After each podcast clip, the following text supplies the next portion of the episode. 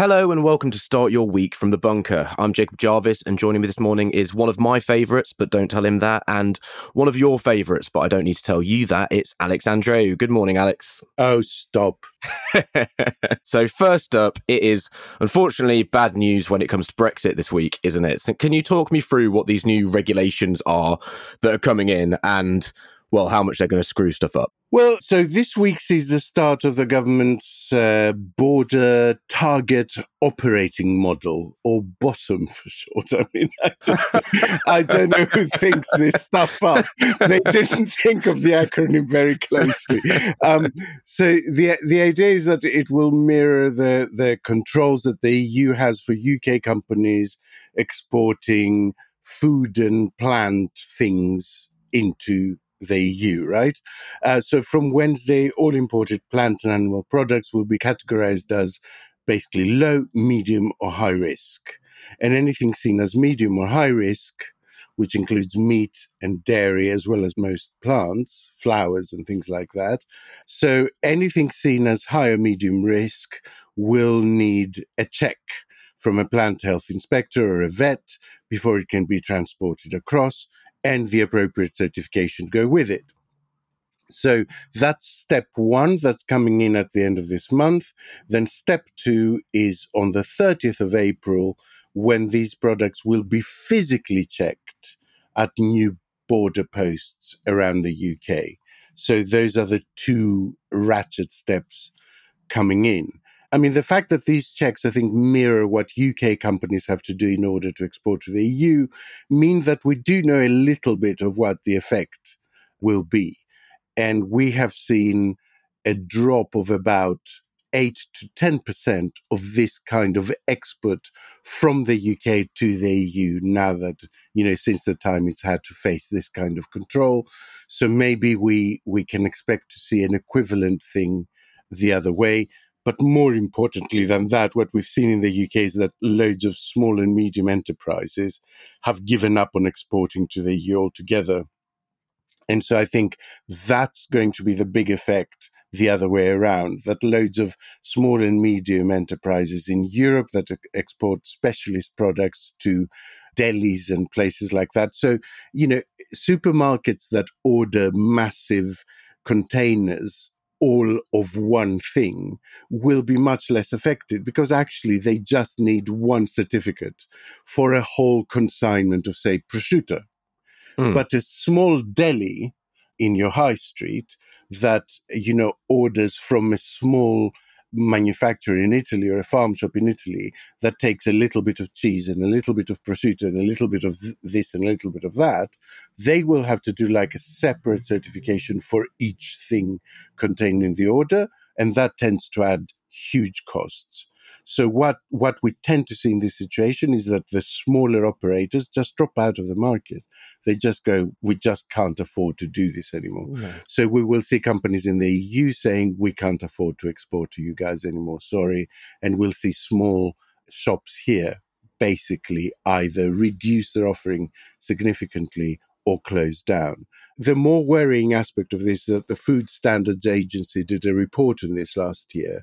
It called it a food system strategic assessment and concluded that, and I quote, resources, manpower, and skills needed to enforce UK standards through inspections, testing, analysis, and reporting might be insufficient at present for the tasks required once full border controls come, come in.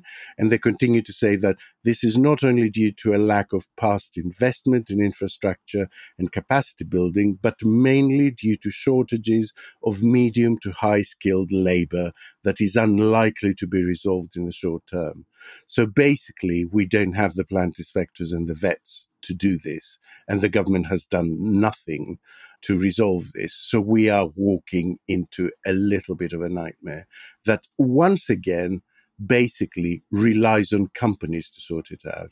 The government is once again farming out its problems caused by Brexit to companies. It just says, well, you know, you yeah. go out there and sort it.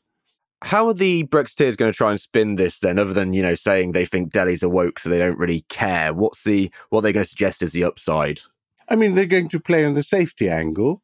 They're going to say that it's it's right to inspect the quality of stuff that comes in. They might hark back to the horse meat scandal. It will be around that. It will be based around the idea of safety. Of course, when we were in the EU, we all had the same safety standards and the border was an external one. It is again sort of going a long way and losing loads of stuff just to recover 10% of what we used to enjoy anyway. And that's the story with all Brexit things, isn't it? Yeah, pretty much. Well, I mean, it sounds like the story of the Tories as well, losing loads of loads of voters and then doing horrible things to try and reclaim about ten percent of them. on that on that note, Sunak has has plenty to try and deflect from at the moment. But Jeremy Hunt, his old pal who was brought in to be another Captain Sensible character, is offering to help him out. What what is he going to do? Well, I mean, there's a fly in the ointment there, you know. There, so there were wide reports of a, a, a sort of independent assessment of the headroom, the much ballyhooed headroom that the Chancellor has to give tax cuts in the spring budget. So there were talks of a 20 billion or just over that headroom. But on Friday, the Financial Times reported that the Treasury's own analysis shows it to be more like 14 billion, which is only just above the 13.5 billion Hunt had already put aside in the autumn statement. And so I think we'll have to wait and see the OBR's assessment, which won't happen until the very last minute before the budget, to know whether he does have headroom to give tax cuts or not. It may actually not be good news. I mean, they will magic something. They will do a bit of creative accounting in order to offer some bribes. They seem to have cooled on the idea of scrapping inheritance tax. I think they flew that kite and saw that, you know, it didn't play well with voters. And they now seem to be alighting on the idea of maybe doing something around stamp duty or maybe doing something around the basic rate of tax. I mean, we'll see what he manages to do. In the meantime, the, the strategy seems to be you know, we are busy, busy, busy, delivering, delivering, delivering, too busy to bother with Westminster plots. And so today, Sunak is going up and down the country pushing the vape ban, basically. Yeah, well, I saw I saw Kemi Badenoch over the weekend saying, "Please, guys, stop talking about me replacing Sunak," because she definitely, definitely, really doesn't want that to doesn't want that to happen whatsoever. That seems very earnest from her. Are we going to see any more people you know, kind of stick their heads out and say, they want Sunak to go this week? Or do people who are actually serious about that kind of have to pretend they don't really want it to happen? The latter, yes. They, you know, the, the people who are serious contenders will have to pretend they don't want it to happen. I mean, it's interesting. On the vape ban, Liz Truss, former prime minister of a few weeks, issued a statement overnight saying that that she will vote against the smoking ban when it comes before the Commons, you know, because they're doing this thing where the age at which you can buy cigarettes will go up by one year every year that goes by to ensure that basically there's no new entrants into the cigarette market. And so I think the, the Conservative Party anticipated a backbench rebellion on that. At the same time, you have Labour saying that they will help Sunak with a smoking ban. And the last thing I think Sunak needs right now is to be seen to be helped by Labour because his own backbenches are too fractious. So that, you know, that won't play well. But in the meantime, they they will just continue with this just ludicrous uh, attack on on Labour, you know, uh, they have no plan, 28 billion. I saw a quote by Chief Secretary to the Treasury, Laura Trott, saying Keir Starmer can't say how he would fund this dangerous 28 billion spending spree. I mean, and I, I know I know 28 billion sounds like a lot of money to people, but you know, for context, from the government that took over a 0.9 trillion national debt in 2010, imposed austerity because they claimed it was unsustainable, and proceeded to triple national debt to 2.7 trillion by the end of this year, or near enough. Now bleating about a vital infrastructure investment of 28 billion, it is laughable. And I am puzzled as to why media don't pull them up more on that. I mean, in the grand scheme of tripling our state debt from under a trillion to 2.7 trillion, this is a rounding error of a rounding error. Mm. It, it always sounds to me a little bit like, you know, in Austin Powers when Dr. Evil asks for a million dollars and then realizes it isn't all that much. And that's the Tories now and they talk about a billion. It's just, no, like the money has inflated largely because of because of them at the moment. So just uh, about buy your flat in zone one now. Looking at the uh, the, the Rwanda plan as well, that's another thing. Obviously, causing mm. plenty of problems for Sunak. Over the weekend, there were these reports again of how we've taken in Rwanda asylum seekers. Hmm. Surely mm. this is going to make it impossible for them to to keep saying it's a really safe place to send people to. And yet they will. The Rwanda safety bill, so it gets the second readings in the Lords this afternoon. Incidentally, it is likely to pass because it's a second reading, right? Labour have said they won't op- oppose it at this stage because this isn't what the Lords do at this stage. They tend to speak, they tend to propose loads of amendments, they tend to propose loads of drafting changes and send it back, basically. So it will pass, but I think there will be a clear sense of the scale of opposition in the upper chamber, right? It will come back with a ton of amendments to be voted on at a later, later stage. And there is a particularly smart one that basically delays the plan to potentially be beyond the election because it ties it into the Rwanda Treaty, which last week the Lords voted to delay until a sort of 10 point plan had been implemented to ensure that Rwanda is, in fact, a safe country. So, what it's doing, it's saying you can't sign the treaty until you've gone through, through this 10 point plan to ensure that Rwanda can deliver what the treaty asks it to deliver. And you can't pass the Rwanda safety bill until you've implemented the, the treaty. So it it ties these links to a chain and makes for a big delay, which will probably mean it won't happen until after the election. Finally, on the domestic side of things, so what is going on with with Labour at the moment? You know, let us not be accused of being being biased and just focusing on the on the Tories fuck ups. What is happening with Labour at the minute that we should look out for this week? So today, Starmer, I think, is visiting a branch of Iceland, talking about the cost of living which we know is people's top priority, but the hook is quite significant. So, Richard Walker, who's the managing director of the Iceland supermarket chain, is announcing his defection to Labour this morning because he used to be a, a, a, a, sort of a close pal to the Cameron um, regime and a significant donor to the Tory party. And he has written a notepad in The Guardian and he's appearing on BBC Breakfast this morning to say that, you know, the Tories have failed on the cost of living, that it's putting an unbearable strain on families, and that Labour is the right choice for communities across the country. That is quite a big thing. You know, losing big name, high profile former donors crossing the aisle directly to Labour that will have to hurt.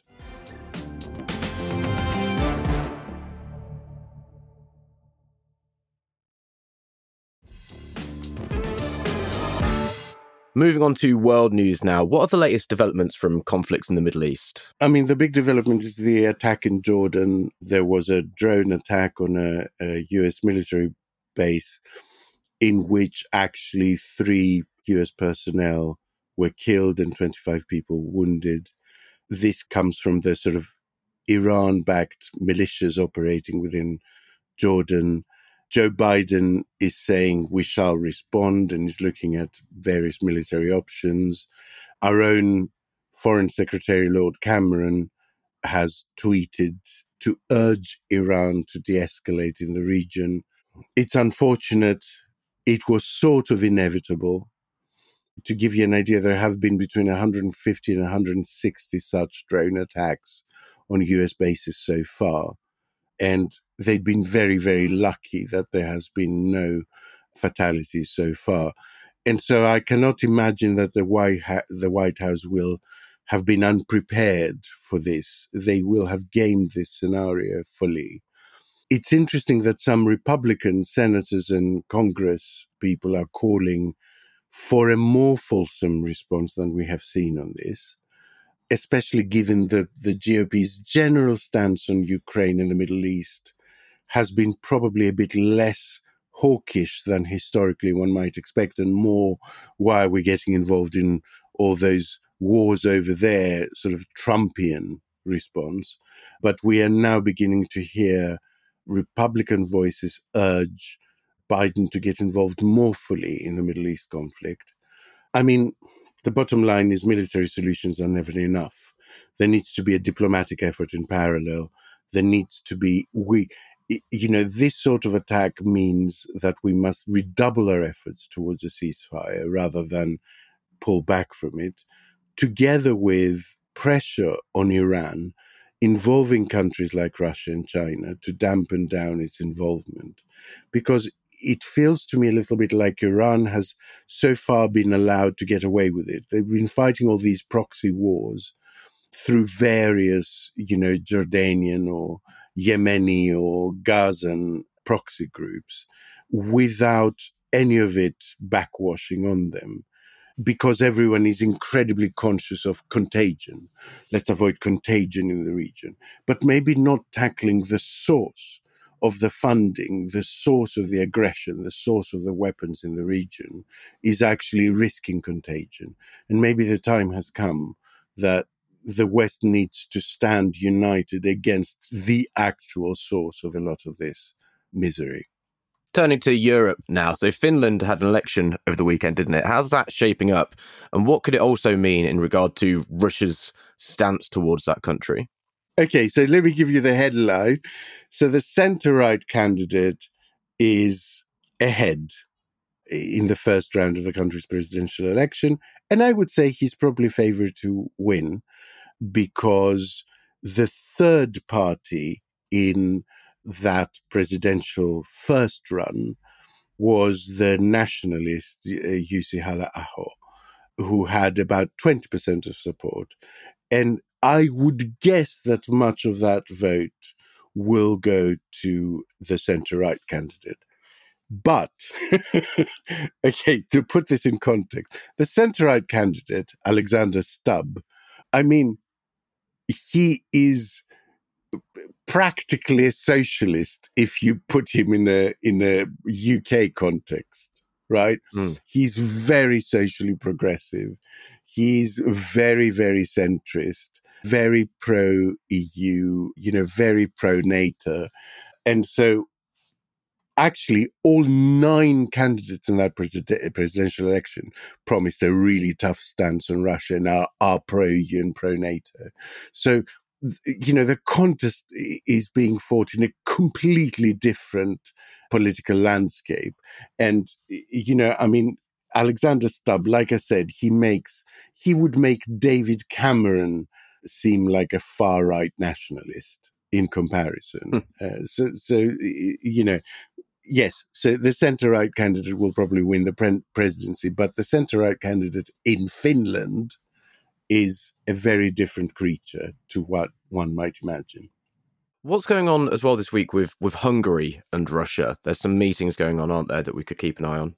Yeah, so there is another round of negotiations coming up where there's a fear that Orban might veto military aid and, and money to fund the Ukrainian war effort, as he's been doing quite consistently and, and sort of getting concessions out of the EU.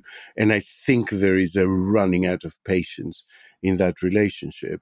But interestingly, so the foreign ministers of Hungary and Ukraine are meeting today, Monday, and there's been a lot of mystery about that meeting. There is a hope that it will provide a little bit of clarity on whether Hungary will veto the 50 billion European Union support package um, that was supposed to be signed off last December and has been held up. And we will know more by the end of the day. But there is movement. I mean, that's all I can tell you right now is that there is movement in that region. There are some stories that Hungary might have its eye on a sort of region of Ukraine, a western region of U- Ukraine that is seen as in part ethnic Hungarian, and uh, you know that some sort of deal is being discussed on that, but it's all very, very nefarious at the moment. And finally, so over the weekend, it came out that Donald Trump was ordered to pay E. Jean Carroll over $80 million in damages in regard to that defamation case going over in the US. So it's in normal world, Alex, obviously this should really mean mean a lot. But politically, does it actually mean very much for Donald Trump? Yes, it does. You know, it's a lot of money. Yeah. It's a lot of money. And remember that we also have Judge Arthur Engoron is issuing his decision probably towards the tail end of this week, maybe next week, on the civil fraud case in New York, which has asked that Trump and his companies. This is what the other side is requesting. They're asking for 370 million in damages for misstating the value of, of uh, his business assets, and so there will be a judgment on that. And if you if you add the two together, they cause some financial difficulty to Trump. I mean, I know there's this perception that all these things help him politically and that he could crowd fund a, a bazillion in the blink of an eye, but it it really isn't so. And so these two judgments put together, given the very strict rules about the commingling of funds, so you know Trump couldn't crowd fund paying for these judgments through election donations because there can't be that commingling of funds. And so he has to pay that out of his own pocket. And it might mean that he has to start selling some assets, which I think has a huge impact on his image, you know, his image as a successful business person and a, a sort of, eh, you know, a rich guy if he has to start selling stuff in order to fund these judgments, it be, he begins to look like a loser. Mm. And that is the one thing that that could be fatal to Trump's image if his image begins to switch into that of a loser instead of a winner, because that is the ethic that he's imbued in his own support, right? That everyone else is a loser and I'm a winner. If he begins to look like a loser, this is a big problem for him. And then there's a second aspect, I think, of what happened last week that he will be very, very worried about. The judge in that case was incredibly effective in gagging him. So they were superb at agreeing with Trump's counsel exactly what he's going to be asked, making it very clear what the parameters are for him answering, that he can't relitigate constantly the facts of the case, which had already been decided, that he can't basically traduce the the woman that brought the suit against him because those facts had been decided. And he ended up taking the stand for four minutes so that judge was incredibly effective in dampening down the Donald Trump show. And that, in many ways, will have hurt him even more than the money judgment, actually, because what he wanted was his moment to shine and everything to be reported, what outrageous stuff he said in court, and he was denied it. And what's more, every other judge and every other prosecutor in every other of the 70 odd cases that are running against him will have been watching with great interest and taking notes on how to shut him up. Well, I'm sure he'll make himself look like a really serious and successful businessman by selling loads of NFTs. So that's one way he'll one way he'll get loads of money cobbled together, I'm sure. Alex, thank you as ever for joining me this morning. It's my pleasure, Joe. Listeners, if you enjoy The Bunker, remember that you can support us on Patreon. From £3 a month, you'll get episodes ad free and early.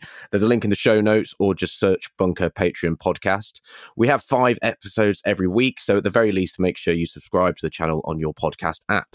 I'm Jacob Jarvis, and thank you for joining us for Start Your Week. News! Your favourite history nerds are back. Yes, we at We Are History have been trawling the history shelves of our local bookshops. Well, I have, John. You mostly went round finding your books and moving them to the front of the displays. If I can find them, it's a bonus. We are ready to tell you all about what we've learned from the revolting French to some revolting women. Via some Brits abroad and a foul mouthed Irishman. So, download We Are History. Our laughable attempt at a silly history podcast. With me, John O'Farrell. And me, Angela Barnes. Wherever you get your podcasts.